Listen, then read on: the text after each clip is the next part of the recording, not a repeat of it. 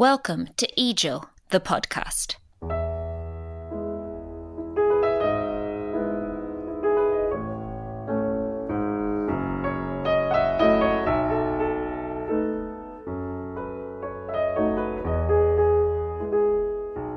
Welcome to the first episode of EJIL, the podcast.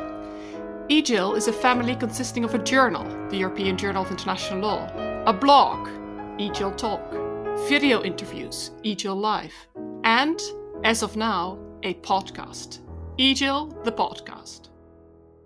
The aim of the podcast is to include even more people in our community through our discussions of international legal dimensions of contemporary issues. In this first episode, we discuss what is the contemporary issue of our days COVID 19. A decade ago, Margaret Chan observed that the outbreak of the SARS pandemic the virus writes the rules, and this one, like all influenza viruses, can change the rules without rhyme or reason at any time. How does international law deal with such a competitor? With me in this discussion are three prominent international lawyers. We have. I'm Dapo Akande, Professor of Public International Law at the University of Oxford and one of the editors of EJIL Talk, the blog. Hi, I'm Marko Milanovic, Professor of International Law at the University of Nottingham uh, currently in Belgrade, and also one of the editors of EJIL Talk. I'm Philippa Webb, Professor of Public International Law at King's College London, and I'm a contributor to the blog. And finally, I'm Sarah Nouwen, an editor in chief of the European Journal of International Law and a reader in Public International Law at Cambridge. So, yes, we are complying with the physical distancing rules, but not at all we're social distancing. Our conversation about international law continues. So there we go COVID 19. What is the role for the international lawyer in addressing this crisis? So, on the one hand, in Hilary Charlesworth's words, international law is a discipline of crisis. But at the same time, we are all participating in this conversation from our homes. None of us seems to be an essential worker. So, how relevant is our field in this COVID 19 crisis? Marko, do you want to start?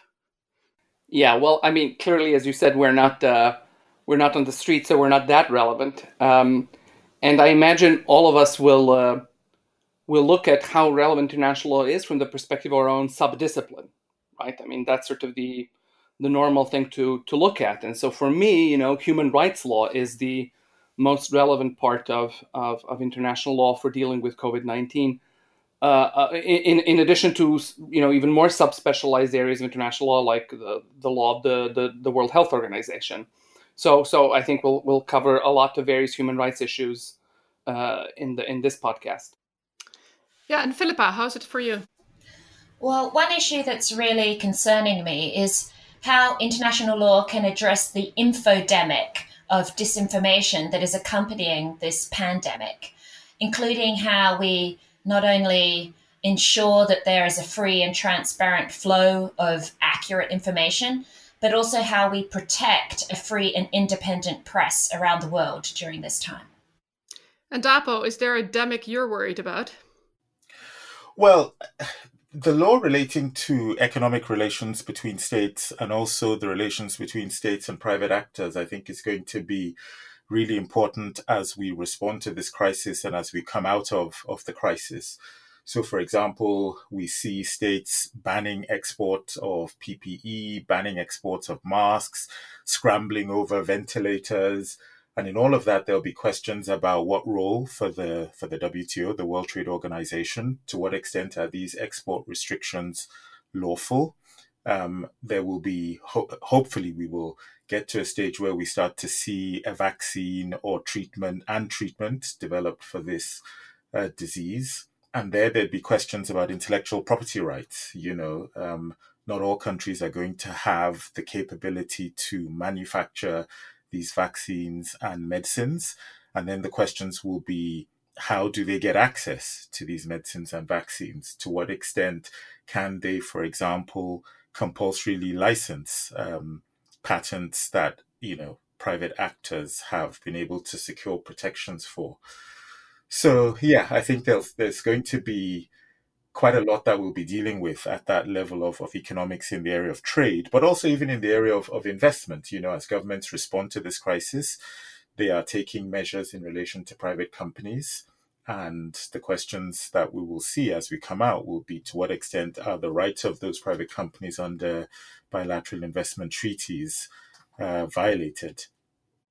Wow. So international lawyers do not have to be furloughed. They can keep working and thinking on all these issues. And you've immediately given us an agenda, not just for this podcast, I believe, but for the next few. There's so much, so many issues, so many dimensions to cover, including, as Marko mentioned, international health law, a very specialized area for which we may need to consult an expert to join our conversation. But the first points you mentioned, both Marko and Philippa, are really human rights issues. So perhaps we start with that. Marko, can you elaborate on the human rights dimensions? Is it just uh, I've got a right to life? Yes, I mean, so so I mean, there are many, many, many dimensions to sort of how human rights law would would apply to the COVID nineteen crisis. I mean, in, in that regard, I mean, let me sort of maybe just say a, a word about why we're doing this podcast, right? So we're doing it to to reach many wider audiences that might not be familiar completely with international law, that do not read uh, expert commentary international law all the time, but are none, nonetheless interested in what international law, including human rights law, has to say on some of these specific issues. And so our ambition here is to explain things in a non-technical way and then get into some of the the, the, the details, some of the the, the, the, the nitty-gritty of the substance of the law. And when, uh, when when it comes to human rights law, right, we can see how on the one hand some human rights require state action in COVID 19 in the sense that the threat of the pandemic is to these rights as such, and that's the right to life and the right to health. And these rights actually require states to, to, to combat, to do all, their, all they can to combat the pandemic. On the other hand, there's all sorts of other rights from the freedom of expression to the right of liberty of person, freedom of movement, etc., etc., that are affected by state responses to the pandemic. So all the measures that states are taking to actually fight it. You know, when states are trying to combat fake news, as, as, as we're, we're going to talk about uh, in a minute, are they unduly restricting the freedom of expression? When they are instituting lockdown measures, are they unduly restricting our freedom of movement or even maybe depriving us of our liberty. So, and is that justified or not? So, basically, human rights law is in, in a completely holistic way uh, relevant to the, the the pandemic, and and there are there's a huge number of issues that that uh, uh, we can discuss in that regard. Many of which have been extensively analyzed on EJIL Talk for those listeners who really want to to get in depth uh, on some of them. So they range first from what are the positive obligations of states to, to fight the pandemic under the right to life uh, uh, and and the and the, the right to health. We had a, a, a whole series of posts on on on, on that particular uh, topic. Um, do they have any obligations to cooperate to prevent transboundary harms? How are they? How are their measures affecting other rights? And finally, the whole framework of derogations from human rights treaties in times of public emergency. So I think we can cover some of these issues in in greater some some in, in, in lesser detail. Uh, um, so what do you guys think? I mean, what shall we start with now? Well, let's do that cooperation one. It's intriguing. So the entire world is is dealing with the same issue, uh, the same the same big challenge. Can we now say that one country with a developed healthcare system should start helping countries with less developed healthcare systems? Is that what human rights law requires them to do? Yeah, so I was uh, before the whole lockdown started, I was in this nice uh, uh, uh event at Geneva, at the Geneva Academy, and uh, a professor of international humanitarian law basically said, "Ah, you know, you can't discuss this whole stuff about extraterritorial application of human rights treaties in the sense that Switzerland has the duty to feed the world." Right? So, you know, this whole question of to what extent states have obligations to outsiders, to people outside their territories, is a huge one, right? But that is one issue. A separate question is do they have to cooperate? So, uh, human rights lawyers who specialize in economic, economic, social, and cultural rights, and I'm not one of them, they have for a long time written a lot about uh, state obligations to cooperate in various aspects of, of human rights, uh, specifically socioeconomic rights. And they actually have a hook for that in the text of Article 2, Paragraph 1 of the International Covenant on Economic, Social, and Cultural Rights. The reality of it has been, though, that states rarely act in the international arena as if they have human rights duties to cooperate in all of these various fields. But what about civil and political rights, Marko? Hasn't a European court in one case found a duty to cooperate between two parts of a country that actually really don't want to cooperate? Yes, well, exactly. So, I mean, even in the civil, civil and political rights sphere, I mean, the whole cooperation issue has been marginal at best. Uh, and, and there's very little hard law on it. But one recent case deals precisely with that dimension, and that's the Güzelyurtlu case uh, before the European Court of Human Rights, which dealt with a very sort of grisly assassination of a guy and his whole family in the Greek part of Cyprus, and the uh, perpetrators then absconding to the Turkish controlled part of Cyprus. And the European Court of Human Rights said that not only did Cyprus, the state, and Turkey, which controls northern Cyprus, independently have the duty to investigate the killing. They also had the duty to cooperate with each other in effectively doing a transnational investigation. Now, to what extent we can sort of analog, you know, draw an analogy between that and other human rights, like in the right to life protection duty, uh, I mean, it's completely unclear. So one question in, in this area of the duty to cooperate is that wh- where exactly does it take us, particularly in relation to the economic and social rights, and where exactly does it take us in this type of scenario? So as lawyers, we we often sort of look at is there a duty, is there not a duty? But even if we establish that there was actually a duty, it's not quite obvious what kind of guidance that would give in in this kind of situation. So you know, think about issues relating to ventilators, PPEs. These are things that are in short supply all around the world. States are trying, every state is trying to secure these for themselves. The question would then be is there an obligation to actually give some of it to others as you are trying to secure it for yourself? It's not obvious actually what the answer to that question would, would be, even if in theory there was a duty to cooperate with, with other states. I mean, I agree. It touches on even on profound questions of like moral philosophy. Who do we owe obligations of care to? You know, do we owe greater obligations of care to members of our own community? Whether that's our own family, our own, you know, religious community, or our own state and wider society?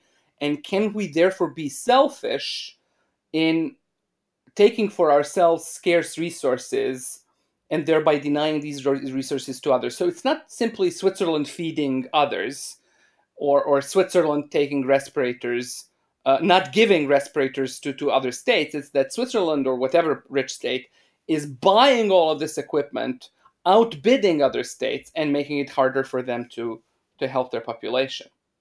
And in that sense, you know, it's, it's actually also a matter of uh, you know a balance of, of rights as well in the sense that you owe these you owe an obligation to your own population as well you know. So that's why i'm not so sure how how far a duty of cooperation would actually take us in this kind of scenario where you owe you actually owe an obligation to your own population to um, ensure the right to health within your own territory. So have you seen that states um, actually understood human rights law in this very positive sense that Marko explained about uh, actually human rights law is an, an, an, encouragement to address the pandemic or have states considered more as an obstacle and therefore try to get rid of their human rights obligations for instance through derogations? Yeah so we've seen a number of states um, notifying the relevant international authorities, whether under the European Convention on Human Rights or the International Covenant on Civil and Political Rights, notifying those authorities that they are taking measures that would otherwise be inconsistent with their human rights obligations. So this is, you know, what we call call derogations. Um, and of course, derogations are permitted in circumstances where there's a state of, of emergency. Uh, so you have a number of states that are taking measures. In fact, many, maybe even most states are taking measures which would be restricting freedom of movement. We're all at home. We're not allowed to go outside. Freedom of assembly is is restricted. We've seen cases where you have possible um, what would otherwise be violations of the rights to privacy. So we're seeing states that are using you know, uh, uh, data relating to, you know, telephones to track people's movements and then to report that to other people or, or to the authorities. And so the question that arises is, you know, does the ordinary application of human rights law prevent our attempts to fight this this uh, disease and the virus? I think the critical thing, though, to discuss here is first of all, do we actually need derogations? Because if we think about the types of rights that I've just been talking about freedom of movement, assembly, privacy these are all rights that are not absolute. So these rights, whether under the European Convention or under the, the Inter, International Covenant on Civil and Political Rights or all the other regional treaties, in fact, are rights which are subject to limitations. Um, and so, you know, one question that I think we need to be thinking about is whether we should be going to derogations or whether within the right itself, actually, states have sufficient leeway to take the kinds of measures that they are taking. Now, it's interesting to note that though many states are making these derogations, it's not a majority of states. You know, and in fact, the majority of states that have taken these measures have not actually derogated. So presumably, they are relying on the limitations that are inherent in these rights that is an interesting phenomenon, Dapo, because if you look at um, the dozen or so states uh, that have derogated, notified their derogations under ICCPR, it doesn't include Italy, Spain, you know, the states that have been suffering the most at, at this point in time. Um, but then the states that have been making these derogations have made them in relation to those freedoms you mentioned uh, movement, assembly, and association, which we would have thought had these inbuilt caveats that would have allowed uh, this restrictive practice, at least for a temporary period, um, without a formal notification being needed. But, but what is the lesser evil or what is the bigger evil? Is it limitations or is it derogation? Because with derogation, you can at least argue that it is explicitly exceptional. Whereas if limitations start to be interpreted in a way to allow these rather radical measures, is there more risk that this is becoming nor- the new normal? Yes, I'm, I, I think that's the big dilemma. Um, but to an extent, that dilemma will resolve itself simply because most states have not derogated. So imagine you're the European Court of Human Rights and you get a case a couple of years down the line uh, from a person who was subjected to some kind of confinement in Italy or France, as opposed to a, and where no derogation was made, and another case from a person, say in Serbia, where we did derogate, uh, who was subjected to the exact same measures.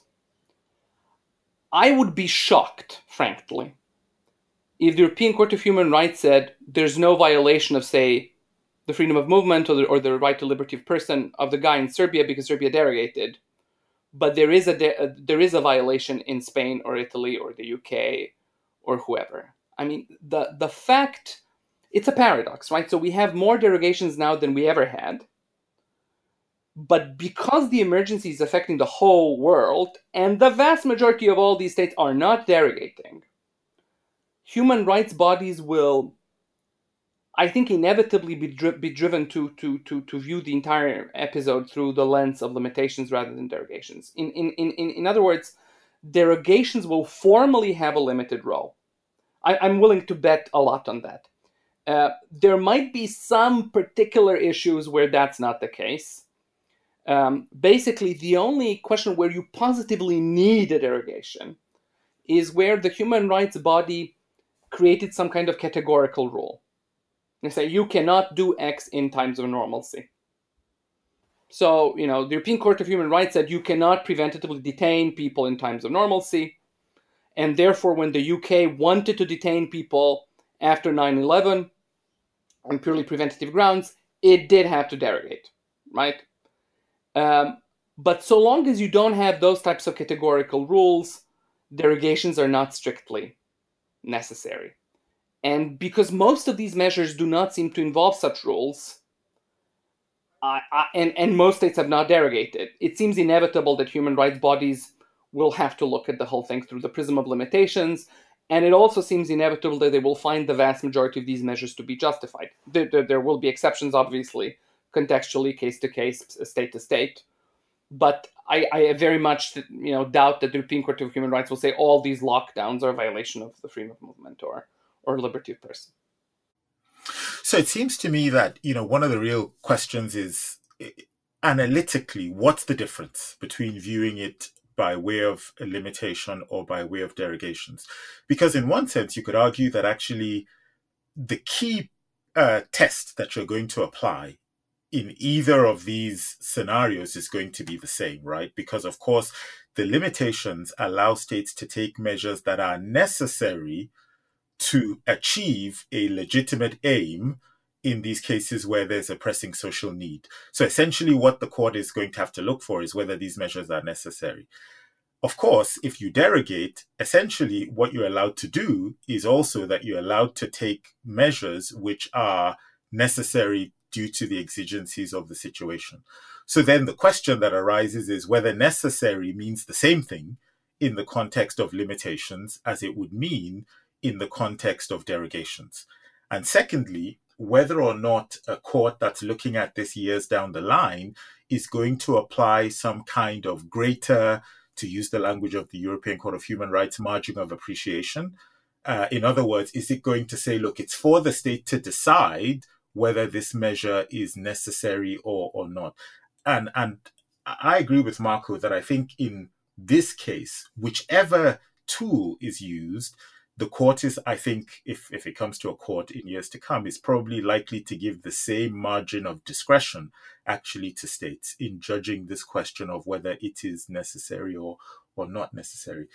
The only extra thing, of course, that a derogation I think gets you is that the derogation requires some prior uh, finding that you actually have a state of emergency, right? Whether that's whether we're talking about the European Convention of Human Rights or, or the International Covenant on Civil and Political Rights. And one can argue that one advantage of a derogation is that it requires the state to say explicitly in advance, we are not able to comply with this right and that the state having to say that in advance put some kind of domestic the government or the legislature having to say that in advance put some kind of domestic political pressure. In other words it has to kind of justify the sort of thing that it's trying to do rather than strict rather than simply just doing the thing in in the first place. Now in the scenario that we actually have in front of us now I don't know actually whether there's that huge domestic political pressure that's being exerted on, on states.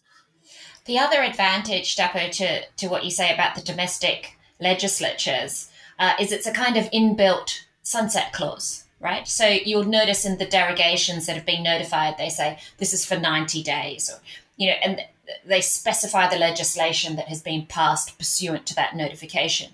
With limitations, you don't get any of that. There's there's not necessarily a time limit. There's not necessarily parliamentary scrutiny. I think that's right. I mean, but but we should separate right the the our prediction of what international courts or human rights bodies will do with this.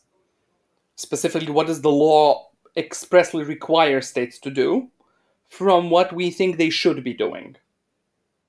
Yeah, don't forget the influence of this podcast. I mean, after the, listening to this discussion, government advisors may steadily start derogating, or they withdraw their derogations and say we start limiting. I mean, it's certainly true. I, I, I, I am sure that some states have introduced domestic states of emergency without actually even thinking about derogating internationally. I mean, if you're a small state with like a one lawyer dude in the, the foreign ministry who knows something about derogations, this is not on the top of your agenda.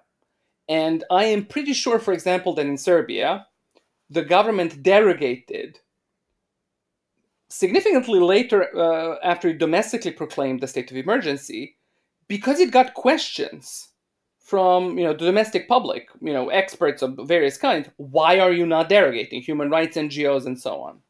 And then they derogated. And one reason Serbia derogated is because it has prior experience of doing that. Um, and and different states will have different prior experiences with these issues. So so that's a that's a hugely relevant point. I think that's also a great point to get back to the point that Philippa mentioned in the beginning, the infodemic. So the problem that um, of all kind of misinformation spreading, but at the same time, some countries with a lot of experience in derogating using this opportunity to limit freedom of speech. Um, Philippa, what, what are your observations? What are you seeing at the moment? Yes. So we've always had misinformation and, and disinformation circulating in our societies. I mean, France passed a law about it almost 200 years ago. Um, but now, with this pandemic, we see uh, an escalation combined with social media and the ability to disseminate information and forward it uh, instantaneously. Uh, it, it, has a real risk to public health and, and public order. Um, so we've seen hundreds of Iranians dying from drinking methanol in the belief that it's a cure. We've seen attacks on um, telephone poles uh, based on con- a conspiracy linking the virus to 5G. Um, so the two types of actions have sprung from this, Sarah. Um, one has been social media companies, uh, even though they're not strictly subject to human rights law, uh, acting uh, probably more um, aggressively than they ever have before to uh, limit the, this misinformation. So they've got algorithms that are automatically taking down such material and redirecting users to the CDC in the US or the NHS in the UK.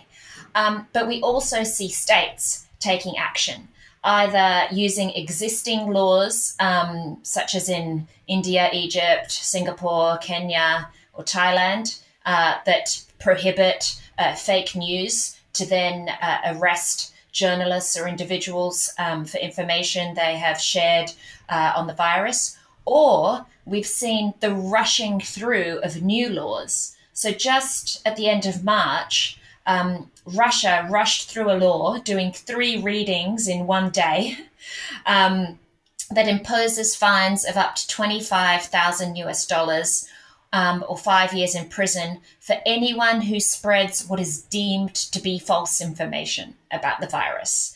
Uh, and media outlets can be fined up to $127,000 for disseminating disinformation. Um, Hungary has also passed a law with prison terms of up to five years uh, for sharing false or distorted facts. Um, so this comes back to you know what what does international law tell us? What's the role of the international lawyer?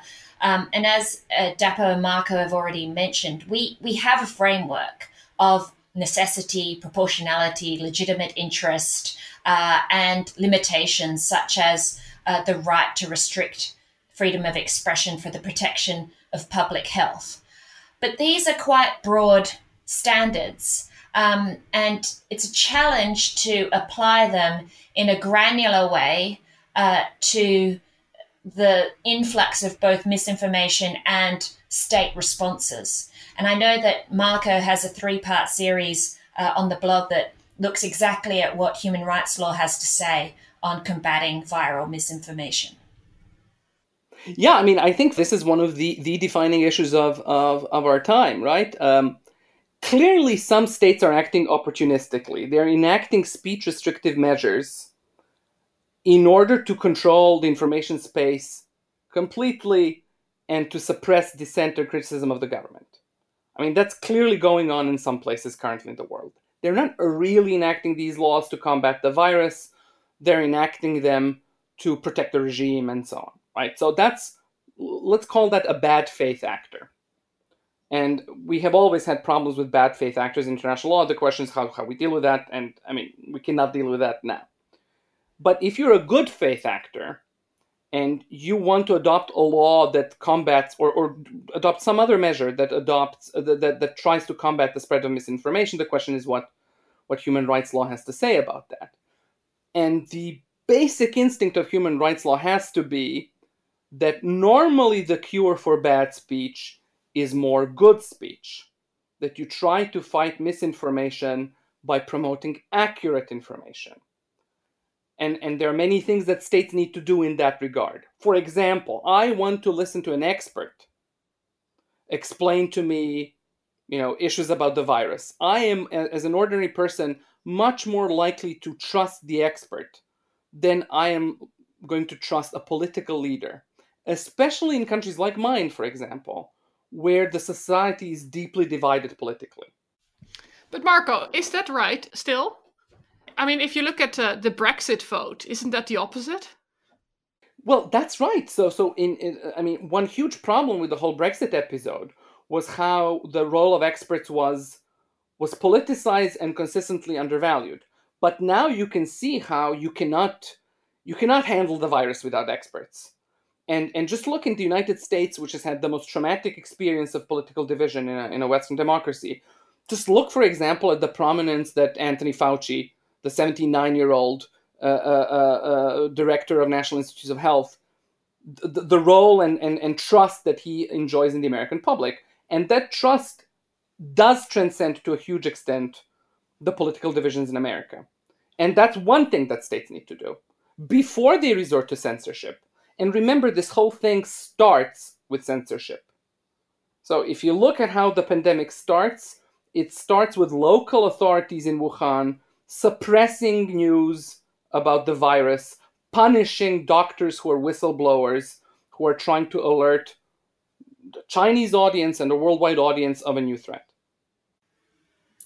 So I agree that criminalization of speech is hardly ever going to play a role uh, in, in the human rights response uh, to the pandemic. But I'd just like to point to a recent South Africa law, because I mentioned the rushing through of, of Russia and Hungary. But South Africa also recently passed a law, and it is narrowly tailored. So it creates a criminal offence for publishing a statement through any medium with the intention to deceive about mm. COVID 19. So it sets the bar high. The speaker yes. must know the information is false and have the requisite intent to deliberately lie. It's a very high mens rea standard, basically. Yes. So it's like if you are in, in, in Iran and you are deliberately spreading misinformation that methanol will cure COVID 19, right? You should go to jail because you know you're going to make some people die from ingesting methanol. But if you're spreading that innocently, and most people, I, I, I can't like give you the exact numbers, but 90%, let's say, of people spreading misinformation do so entirely innocently, out of altruistic motives. They think they're helping you by spreading this misinformation. Criminal punishment cannot be a remedy for that. Absolutely. So, I've been involved through King's with supporting the high level panel on media freedom. And one of the reports this panel is going to release in the autumn is on misinformation and disinformation. And what we're finding as we look at the state practice and the international standards is that international law has doesn't have the granular guidance that states need to implement legislation that is going to have the correct balance of freedoms and not onerous civil penalties or criminal penalties. And also, the response to misinformation and disinformation can't just be to legislate. It has to be, and you talk about this in your blog series, Marko, it has to be addressing the structural causes and education is a huge part of that. We need to develop, as you say, a curious and critical mindset in our children, but also among adults now who are believing this uh, very dangerous misinformation that's spreading. That's right. So, just like states are telling us, hand wash, hand wash for 20 seconds, they need to be telling us, I mean, they, government leaders, experts, and so on, they need to tell us all the time practice information hygiene, learn how to spot misinformation. 95% of that is relatively easy to spot. You can teach yourself in a relatively easy way. For example, if you Google SIFT, sifting through COVID 19, you're going to find a website that does that, that provides you a tutorial over half an hour, one hour, all you need to protect yourself from 90% of misinformation online. And don't think. I mean, so education is hugely important, right? But as, as I write in the in the in the in the in the blog post, smart people do this too. Practicing information hygiene and some level of intellectual humility is, I think, hugely important uh, uh, to combat misinformation. Like, if you are not an expert in something, if you don't know enough about it, don't forward it, don't send it on. You know, that's, I think, one key sort of part of our mentality that needs to change. Dapo, you wanted to okay. come in on this? I, I was, I was, but I decided not to because I, I'm not an expert, so I won't forward it on. So a lot of information, a lot of misinformation on COVID 19. But one thing is clear COVID 19 has been the biggest topic of any information spreading across the world at the moment. What is the type of information about international law that we're currently missing, that's gone off the radar, that we should be actually paying attention to? So, one of the things that I would like to raise, something that I think would have got a huge amount of attention if not for the pandemic, is the US government's indictment of uh, the Venezuelan president, Maduro, in the last sort of 10 days or thereabouts. I mean, in, in normal times, I think this would have been huge news. So, how often does one state actually formally indict and bring criminal charges against the head of state of another of another country? So, for those who haven't followed this, um, so the U.S. Justice Department, the Attorney General, has indicted Maduro for what they describe as narco terrorism and also for, for corruption. And this, the allegation is that Maduro and some key members of his government were engaged in a conspiracy with FARC. So this is the rebel movement in Colombia to ship cocaine into into the US. Now, why is this of significance in, in international law? Well, it's of significance because of the rules relating to, to immunity, particularly head of state immunity. Um, so ordinarily, um, heads of one state are immune from the criminal jurisdiction of, of another state because of the status that they hold. Now, in this particular case, what arguments, if any, would the US have for arguing that they are able to exercise criminal jurisdiction over Maduro? So, this, of course, is a scenario where the US no longer recognizes Maduro as the president of Venezuela. And in fact, if you read the indictment and you watch the press conference where they announced the indictment, he's consistently referred to as the former president of, of Venezuela.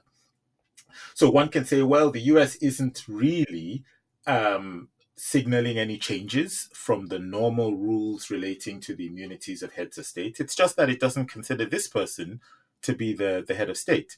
Now, this isn't the first time that the US has, has done this. People might recall that the US actually put on trial uh, General Noriega of, of Panama but quite apart, so there are all those issues about who's the head of state of Venezuela, and we can leave that apart. But one of the interesting issues is that he, Maduro, is indicted for things that he did, even at a time when the US regarded him as the head of state. And other officials are indicted for things that the US considers that they did while they remain officials of, of Venezuela. So this then raises issues relating to the second type of immunity of state officials. So this is the immunity for official acts, or what international lawyers describe as immunity ratione materiae. And what's interesting here is on what basis, if any, actually does the US consider that it can exercise jurisdiction over these these acts. Now, there are a number of possible arguments that you can make. One argument that you can make is that the US is saying that these officials were not doing it in their official capacity. Arguably, the US might say, well, because it was all done for private gain, for that reason, it's not an official act, even if they're using state capacity, even if they're somehow using their office. But, you know, that would stretch the argument uh, a fair bit. There's a question about whether there's an exception to this kind of immunity for corruption. So this overlaps with what I've just said. Is it a private act or an official act? But there's been there have been issues as to whether there's a specific exception for corruption, and the International Law Commission sort of flirted with this possibility in their current work, looking at um, immunities of state officials. They decided to leave it out interestingly, actually, at that point, the U.S. did pick up in their statement at, at uh, in the Sixth Committee of the General Assembly. They picked up on the fact that the ILC left it out. A third possible exception that the US might be relying on is that a lot of these acts were, if you like, completed on US territory because either the cocaine ended up in the US or the proceeds, the money, ended up in properties in South Florida. And so, arguably, the US might say, well, because these crimes are in effect committed or completed on our territory, you don't have immunity from things that are done in our territory. But even that's very controversial. And again, the ILC sort of flirted with including this as an exception, but decided in the end not to include it explicitly in their in their work. Dapo, this this is an area where, as you say, the International Law Commission flirted with some exceptions to immunity that would have provided a clear path potentially for the US in this case. Uh, if their draft Article 7 had expressly included an exception for corruption uh, or had expressly included a territorial crimes exception. Uh, but the Commission decided not to include those two exceptions. And when we look at the debates and the, and the reports of the drafting committees, the views are split within the Commission. So we don't have a clear statement that these are or are not exceptions under uh, customary international law as uh, understood by the Commission. Well, I think in subsequent podcasts, we will definitely cover a lot of those issues that people continue doing in the world of international law, despite all the restrictions of COVID 19. Um, but on that note, perhaps we should bring this podcast to an end, uh, opening up to the new ones. Before we end, on behalf of all of us, I would like to thank the Blavatnik School of Government for their support, to Jamie Morris for the sound production, and to Vincenzo Calotta for the music, Arthur Matos for the logo. Perhaps we should end with a question rather than an answer. A question that all of us can think about. Arundhati Roy has described this virus as a portal and said, and I quote, our minds are still racing back and forth, longing for a return to normality, trying to stitch our future to our past and refusing to acknowledge the rupture. But the rupture exists. Historically, pandemics have forced humans to break with the past and imagine their world anew. This is no different. It is a portal, a gateway between one world and the next. And she then describes that we can choose to walk through it, dragging behind us everything from the past, or we can walk through it lightly, ready to imagine another world. So the question is what would a new international law look like? What would a post COVID 19 international law look like? This and more in next EJIL podcasts.